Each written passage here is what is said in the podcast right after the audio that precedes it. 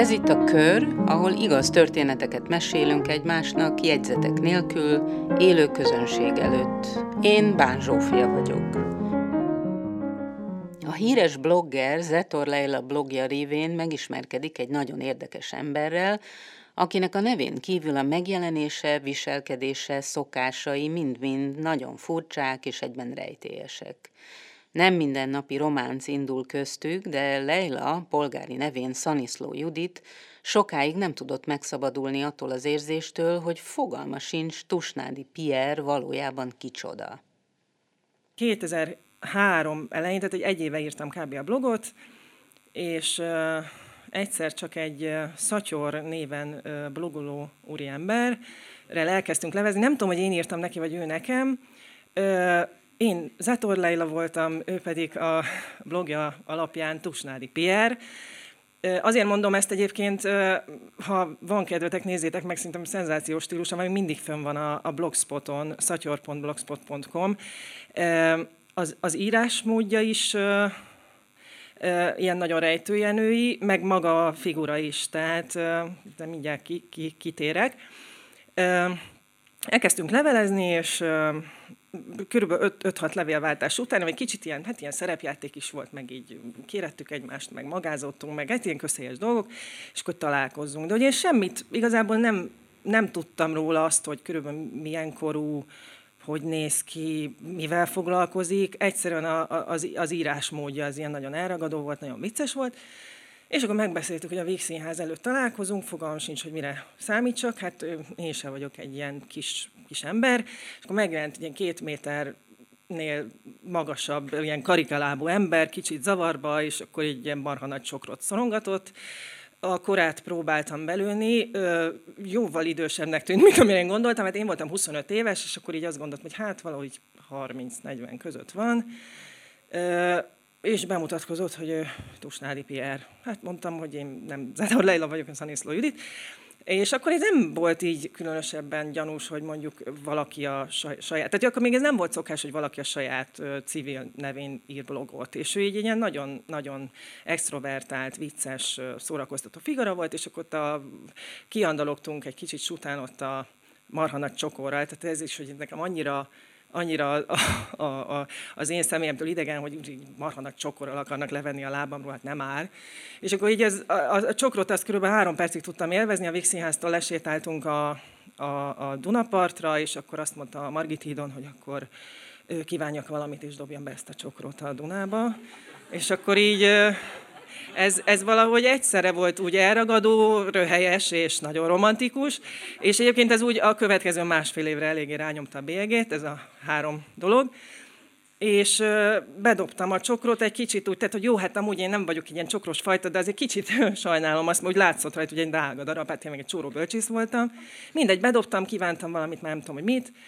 Én nem volt ez így szerelem első látása, de mondjuk egy másfél órát beszélgettünk, és kiderült, hogy Hát, hogy úgy személyesen is ugyanolyan elragadó, mint írásban. Már hogy nem is érdekelt, hogy hogy néz ki, vagy hány éves, vagy mi a neve, vagy hogy sorozatgyilkos, vagy ilyen apróságok, hanem hogy, hogy így, hát, hogy ez valami, valami fantasztikus dolog, ami köztünk van.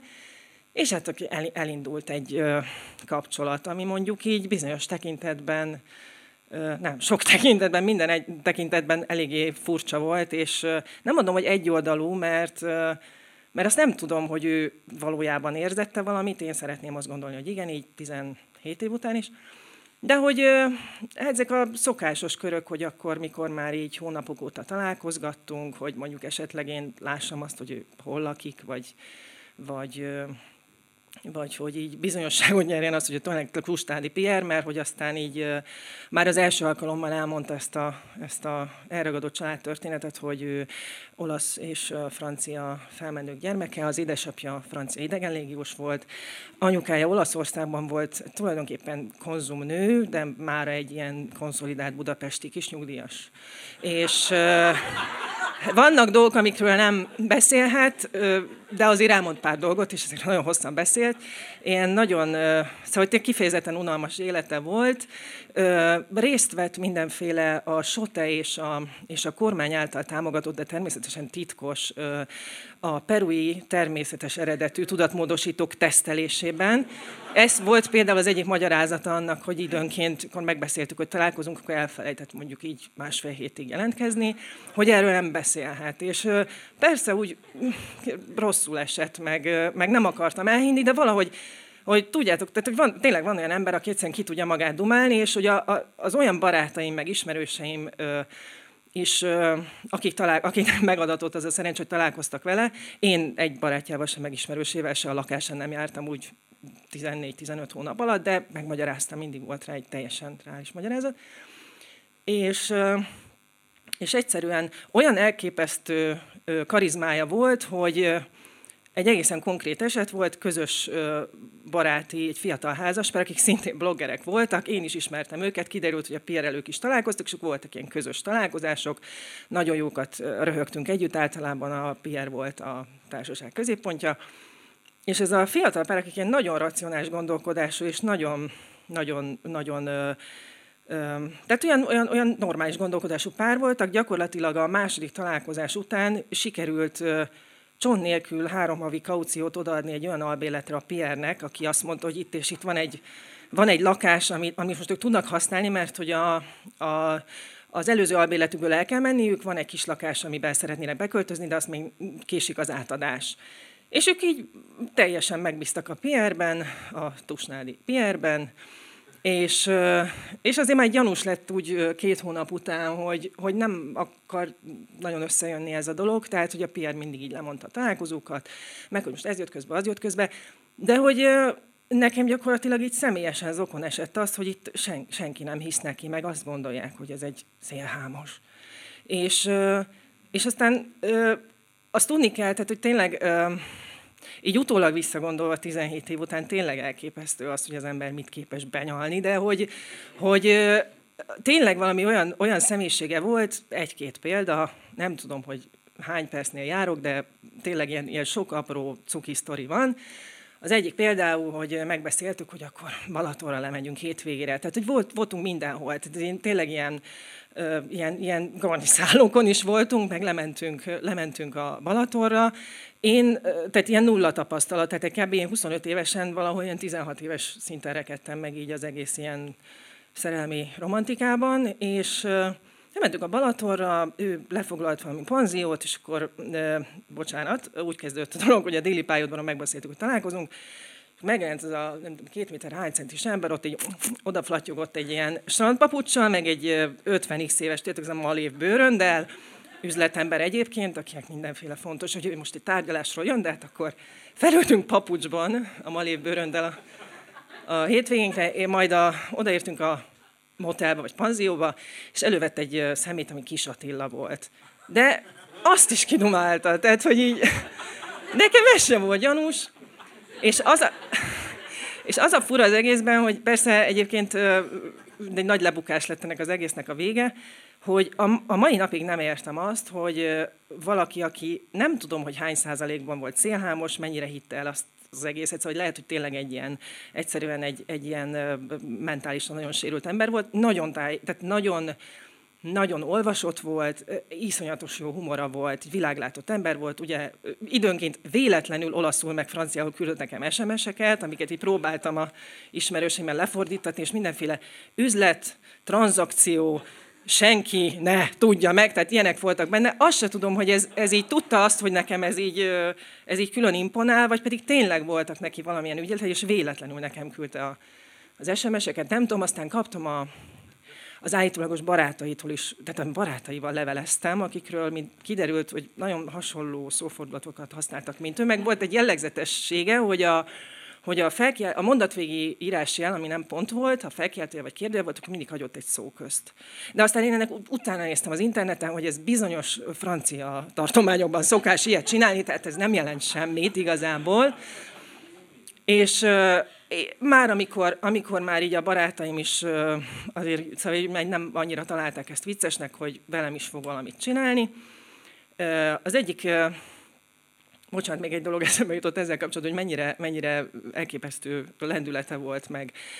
Egyszer bekísért az egyetemre, akkor én a Spiró Györgyhöz írtam a, a szakdolgozatomat, és úgy volt képes ráköszönni emberekre, én azt gondolom, hogy nem ismerte őket, hogy szerintem még lehet, hogy a Spiro Györgynek rá is csapott a vállára, hogy, hogy hello, vagy nem tudom, hogy, hogy így, hogy őt is ismerem, és így, így tényleg ez is annyira meggyőző volt, hogy ez nem, nem csak kamu volt ez az egész, hát így a kortás magyar irodalmat is így vállon veregeti.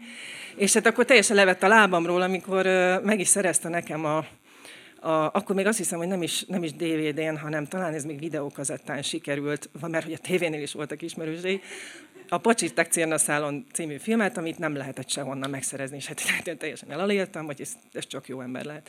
Na és aztán az egyik eltűnésénél, amikor majd teltek, múltak a hetek, a hónapok, akkor a barátnőm, akivel együtt laktam, ő, ő már kicsit így elvesztette a türelmét, meg ugye egy közös lakásban, egy egyszobás lakásban voltunk az évivel, és hát mindig meg kellett kérni, hogy ő menjen már el, hogyha jön a Pierre, és ez, ez, ez így, tehát nem valami nem tetszett neki ebben a fickóban. Ö, és egy apró, az egész történet dramaturgiájában nem illő történet, csak szerintem egy nagyon vicces kérdeztem, hogy ilyen felnőtt tartalmat lehet-e mondani. Ö, ez, ez nagyon jellemző rá, ez a történet, azért mondom el, hogy mennyire volt rejtői figura hogy hát egy nagyon extrovertált ember volt. Az együtt, hogyha valaki szélhámos, meg embereket ver át, akkor szerintem kéne vigyázni arra, hogy, egy, hogy úgy diszkrét legyen. Hát ő nem volt az. És hát a, az intim helyzetekben is nagyon, nagyon hangos volt. És uh, amikor a Terész körúti kis egyszobás lakásban így konkrétan elkezdett üvölteni, és majd kértem, hogy mm, jó, hát idősek laknak a szomszédban, de hogy ezt még ők is hallják, és átcsöngetett a szomszédnéni. Csendben maradtunk, mondtam, hogy én, én ezt elsüllyedek, tehát én nem, nem tudok ezzel a helyzetem mit kezdeni, maradjunk csendben. Egy darabig csendben maradtunk, és akkor utána megint nem volt csendben, és a néni megint csengetett. Elintézem. Hát ugye egy szál férfiasságban kiment az ajtóba, és akkor így odaállt, a néni körülbelül ekkora volt. Csókolom, tessék parancsolni így teljesen ezt. Ő, hogy, a, hogy a kiabálást, hogy a, hogy a, hogy a Juditka jól van-e. És akkor így, hát, Juditka jól vagy? És akkor mondtam, igen. És utána a néni úgy nagyon került a tekintetemet, tehát ezen, szóval ez ilyen nagyon, nagyon jellemző volt rá. Na, de a kevésbé vidám része a történetnek. A, az Évi a, fölvette volt férjével a kapcsolatot, ami azért volt nagy szám, mert annyira tehát, hogy azért nem voltak annyira jó viszonyban, egy friss, friss vállás volt, de hogy rendőr volt az illető, és hogy ő utána, utána nézett ennek az embernek, és akkor egyszer mondta, hogy Judit, üljünk le, valamit mondanom kell. És hogy ezt az embert mondjuk Paprika Jánosnak hívják, tehát körülbelül annyi exotikummal bírta valódi neve, mint az, hogy Paprika János. Tudom, 43 éves, az anyukával él egyébként valahol, és egy internetkávézóban, tehát hogy lenyomozták az IP címét, és egy internetkávézóból írja a leveleket, onnan blogol. A több levelét megnézték, amit különböző neveken írogatott, és ez mind ő volt és hogy, hogy több erőszakos cselekmény miatt keresik, meg, meg, meg ilyen pénzügyi tranzakciók, tehát hogy, hogy emberektől csak ki pénzt. És hát természetesen, tehát hogy nem természetesen, én, én, én az évire lettem mérges. Tehát, hogy, vagy egyszerűen, hogy, tehát, hogy még akkor is, hogyha ez igaz, de hát, hogy szeret engem, érted? És akkor egy egyszerűen annyira annyira el akartam hinni azt, hogy legalább ha más nem, akkor ez a része ennek azt, hogy mi szeretjük egymást, az, az, az igaz, hogy, hogy gyakorlatilag így relativizáltam a többit, hogy jó, hát ez nem olyan nagy dolog, hát bárkivel előfordult, hogy véletlenül százezreket lenyúl, vagy nem tudom, van három személye. És, és, aztán, és aztán az a, az a fura ebben, hogy, hogy az évire haragudtam, és nagyon sokáig haragudtam rá, valahogy én nem a, nem a Pierre-re haragudtam, hanem rá. És el is tehát ugye az x találkozásunknál, amikor úgy volt, hogy, illetve x rendezvúnál, amit megbeszéltünk, hogy találkozunk, eltűnt, én már kezdtem épp elfelejteni ezt az egészet, az évre még nehezteltem, ezt, ezt neki köszönhetem, mert biztos, biztos miatta, miatta valamit csináltak vele. És egyszer megbeszéltük, hogy nem, nem beszéltünk meg semmit. Elteltek a hetek, hónapok, és kaptam egyszer csak a bíróságtól egy idézést, hogy mennem kell egy tárgyalásra, bizonyos Paprika János ügyében, de nem tudom, hogy mi a, mi a vágy, semmit nem tudok. Nekem akkor kellett pont kórházba mennem, én cukorbeteg vagyok, és akkor kaptam először inzulinpumpát. És így kilógtam a kórházból. Tehát bent azt mondtam, hogy egy ilyen munkahelyi tárgyalás, mondjuk a tárgyalás az, az úgy igaz volt, csak nem munkahelyi volt. És bementem a Gyorskocsi utcába, és Szerintem az egyik legszürreálisabb, tehát hogy ez a, az internet, a modernkori internetben szerintem történelmet írtunk egy olyan, olyan tárgyalással, ahol kinyomtattak a Tusnádi Piernek a blogjából oldalakat, a bíró felolvasta, hogy igaz-e, hogy ez az ember Tusnádi Piernek nevezi magát a blogjában, és azt állítja, hogy. És akkor ilyen teljesen szürreális rejtői történetek. És mondtam, hogy hát igen, de hogy én meg Zetor Lejlának, tehát hogy akkor most lecsuknak, vagy mi. És és nem, tehát, hogy így nem került kontextusba az egész történet, láttam, hogy hát szegény annyira le van fogyva, meg rosszul néz ki, hát tényleg. És akkor egy szünet volt, kimentünk, és akkor egy onnan nézett, és kérdezte, hogy jól vagyok-e, meg hogy mi ez itt rajtam. És ez volt az utolsó szó, amit mondtam neki, hogy én Zolin Pompa, és el, elmentem, és akkor ez így, így, így nem tisztázódott számomra, hogy, hogy mi történt valójában. Aztán megtudtam, hogy, négy év, két hónapra ítéltek, ítélték el sikasztás és csalás miatt, tehát hogy azért ezt úgy gondolom, hogy nem egy bolti nyalókalapásért kapta. És utána én még próbáltam kapcsolatba lépni vele, megtudtam, hogy melyik, melyik büntetés végrehajtó intézetben van, és kaptam pár hét múlva egy levelet, hogy Paprika János nem kíván velem kapcsolatba lépni. Én ezért tulajdonképpen hálás is vagyok, soha nem vágott át, tehát hogy nagyon nagy volanú volt velem. Jó, egyszer volt, hogy egy étteremből fizetés nélkül akar távozni, de az, az, az is annyira romantikusnak tűnt nekem. És, és hogy, hogy az, az meg az én, én extra ostobaságom még, hogy, hogy nekem el kell telnie 16-17 évnek, hogy én az Évivel, akit őt büntettem azért, hogy ez az egész így megtörténhetett, meg már túl voltam persze azután, hogy helyre tettem magamba, hogy ez azért rólam egy elég nagy nem is szegénységi bizonyítvány, csak hogy mennyire naív voltam, és hogy tapasztalatlan. És, és körülbelül három hónapja írtam az Évinek, hogy én szeretnék, szeretnék találkozni vele, és megköszönni neki azt, hogy az egésztől így megszabadított, és hogy ennyivel megúsztam.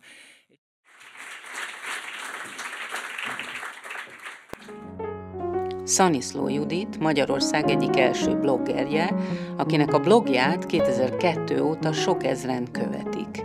Ő a híres Zetor Leila. Judit egyedi hangú, fanyar novelláit a magvető kiadó adta ki Beenged címmel. Gyerekkorunkban mindig van egy tárgyunk, ami boldogá tesz, amit féltve őrzünk, amit csak a miénk, és ki nem adnánk a kezünkből. Heller Gábor, a kör egyik elindítója is ilyen tárgyról, egy külföldről kapott különleges töltőtollról mesél. Én a hatodik kerületben nőttem föl a Hunyadi téren, egész pontosan a Hunyadi tér 12 kettő szám alatt oda születtem, és 13 es koromig ott is éltem. A Hunyadi tér egy csodálatos hely volt, ott minden volt, ami egy gyereknek kellett, grund, pingpongasztal, nagyon érdekes üzletek, férfi szabó, szódás, kocsma, és hát ott volt egy nagyszerű, most is van piac, és a csarnok. A csarnok akkor egy hihetetlen izgalmas hely volt, nem egy nagy ilyen szupermarketből állt, mint most, vagy a fele olyan nagy, hanem sok kis helyből volt ott a baromfis, a libás, a halas, nyáron lehetett Dézsából jéghideg káposztát enni, újságpapírban. A csarnok főbejáratánál állt egy vak néni, kendőben és szürke vasedény köpenyben, és napi nyolc órát ott állt, és a következőt mondta, kömény magot, szegfűszeget, kenőtollat, kiseprűtessék. Kömény magot, szegfűszeget, és ezt ki is tette, tehát bárki odaléphetett, és akkor amikor megkapta, ha nem papírpénz volt, hanem ö, apró, akkor ő hosszan simogatta, és tudta, hogy ha a gyerekek át akarják verni, akkor ott baj lesz. Azért is nagyon jó volt stratégiailag ez a Hunyaditéri cím, mert egyrészt a sarkon túl volt a bábszínház, ahol gyalog el tudtam menni, ezen kívül nagycsoportosként már az óvodába gyalog jártam, mert a Majakovszki mai Király utcában volt az óvoda, tehát nekem nem kellett semmilyen veszélyes úton átkelnem. Így már nem is volt meglepetés, hogy iskolába, ami a köröndön volt, oda kezdettől fogva egyedül jártam. Az én szüleim akkor gazdagnak számítottak, A mamám az maszek kötős volt, ami akkor egy nagyon nagy számnak számított. Az apám mai szóval marketinges volt, nem tudom mit csinál, de a szó sem volt akkor használatban a Röltexnél. De ez arra nem volt elég, hogy jobb lakásba költözzünk, mert mi a Hunyadi tér 12-ben a második emeleten egy körgangos, sötét, kétszobás társbérletben laktunk.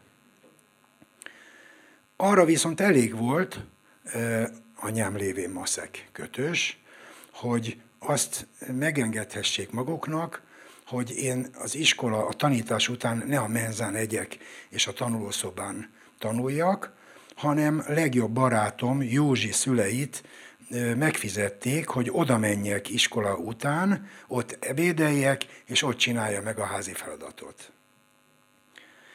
A Józsiék háza kényelmesen a következő ház volt a Hungyadi tér 12 mellett, tehát ott is este sötétben is haza tudtam menni saját magam.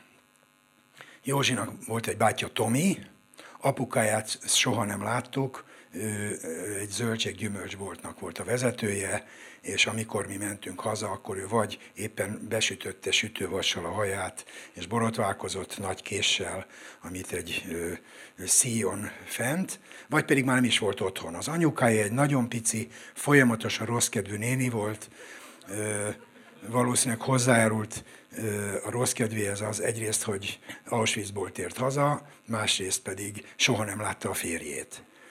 Ilyen vagy olyan okból állandóan a jobb kezében egy fakanál volt.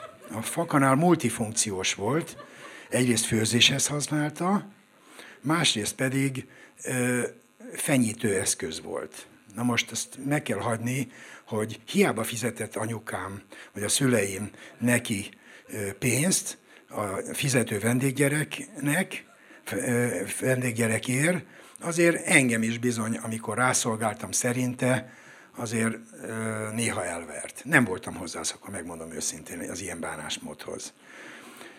Második bések voltunk, amikor egyszer meglátogatott először az, az életemben, akkor találkoztam először, a később már számomra legendás Gyula bácsi, az én apukámnak a bátyja Londonból. És hozott nekem egy egészen különleges ajándékot. Egy töltőtollat, ami üvegből készült. Na most a, az volt benne a zseniális, hogy mindent láttál, hogy mi történik egy töltőtolban, a szivattyú, a tinta, tehát minden látható volt, és hát nem csak az osztályunkból járt mindenki a csodájára, és próbálták ö, megérinteni, amit nem hagytam, csak a kezembe lehetett megszemlélni, hanem szerintem az iskolában, az országban, de nagyon elképzelhető, hogy a Varsói Szerződés egyetlen országában sem volt senkinek üveg töltőtolla. Pár hónappal később az üvegtöltőtól eltűnt.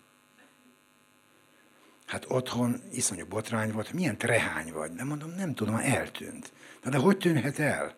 És ha Gyula bácsi jön megint látogatni, mit fogsz neki mondani? Mondom, anyukám, eltűnt a toll. Teltek a hónapok, minden nap tanítás után Józsival mentem föl hozzájuk, ebéd, házi feladat, és egyszer csak észrevettem a nagy szobában, a vitrínben, a Milói Vénusz és az Eiffel torony között az én üvegtöltő tollamat. Józsi. Hát ez micsoda? Most ebben a pillanatban tökéletes színházi időérzékkel az anyja lépett be a fakanállal. Érezte, hogy a levegő megfagyott, azt mondja, mi van? Néz a Józsira, néz a rám, néz rám, megint a Józsira. Azt mondja, Heller, hát mi van? Mondom, Józsi néni, nem mondom a, nem mondom a családnevét. Mondom, az a toll a vitrínben, az Eiffel torony mellett azt én kaptam az én londoni nagybátyámtól, Gyula bácsitól. Csönd. Józsi mamája a Józsira néz, rám néz, vissza Józsira, megint rám, és nagyon halkan, fenyegetően azt mondja, azt akarod mondani, hogy a Józsi tőled ellopta ezt a tollat? Nem, nem, nem azért mondom, azt akarod mondani, hogy a fiam, a Józsi, egy tolvaj? Nem, szerintem ez, nem tudom honnan van ez a toll, de, de ez nem az a toll. Ez egy másik toll, és elnézést kérek. Többet a torról nem esett szó. Teltek az évek, Józsi nem ment középiskolába, műbútorasztalos lett. Én mentem középiskolába, mentem egyetemre, mentem Amerikába, visszajöttem Amerikából. És időről időre, amikor elhaladtam a házok előtt, megnéztem lent a neveket, és mindig ki volt írva az ő családneve. De húsz év után valahogy nem volt bátorságom ahhoz, hogy becsöngessek. Ki tudja, lehet, hogy meghalt, elköltözte, csak véletlenül maradt ott a neve, de pár hónappal ezelőtt, tavaly ősszel, egy nyári vasárnap, megint arra jártam, és vitatkoztam magammal, hogy meg, vagyok hűlve, hát mitől félek? Be kell csöngetni, és hogyha a Józsi már nincs ott, nem lakik ott, nem tudnak róla, ennyi. De azt feltételeztem, hogy mégiscsak ott van, tehát 500-szor lepróbáltam magam, hogy mit fogok mondani.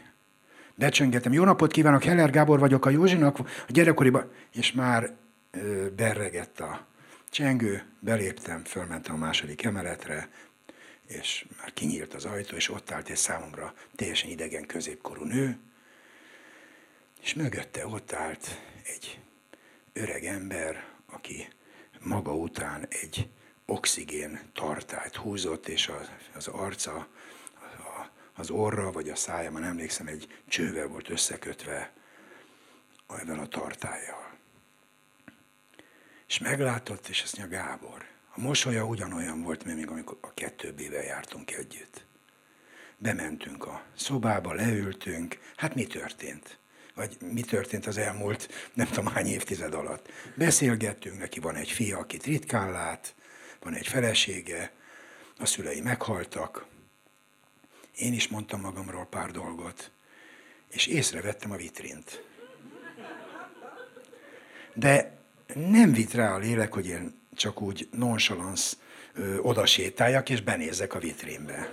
Nem, ez valahogy nem. Úgyhogy ö, elbúcsúztunk, én megöleltem, és mondtam, hogy majd keresni foglak.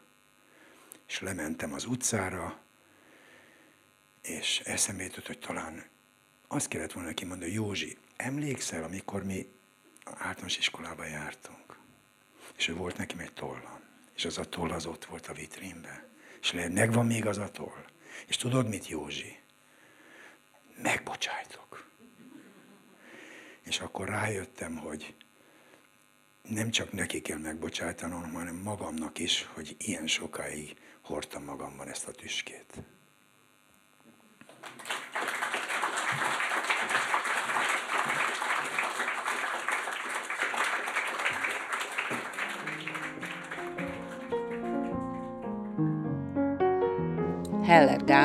Bónusz Brigád egyik alapítója, forgatókönyvíró, coach.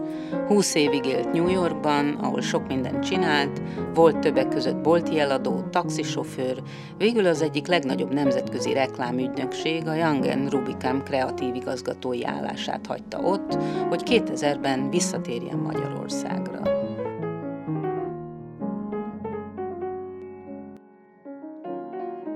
Továbbra is keressük a jó történeteket.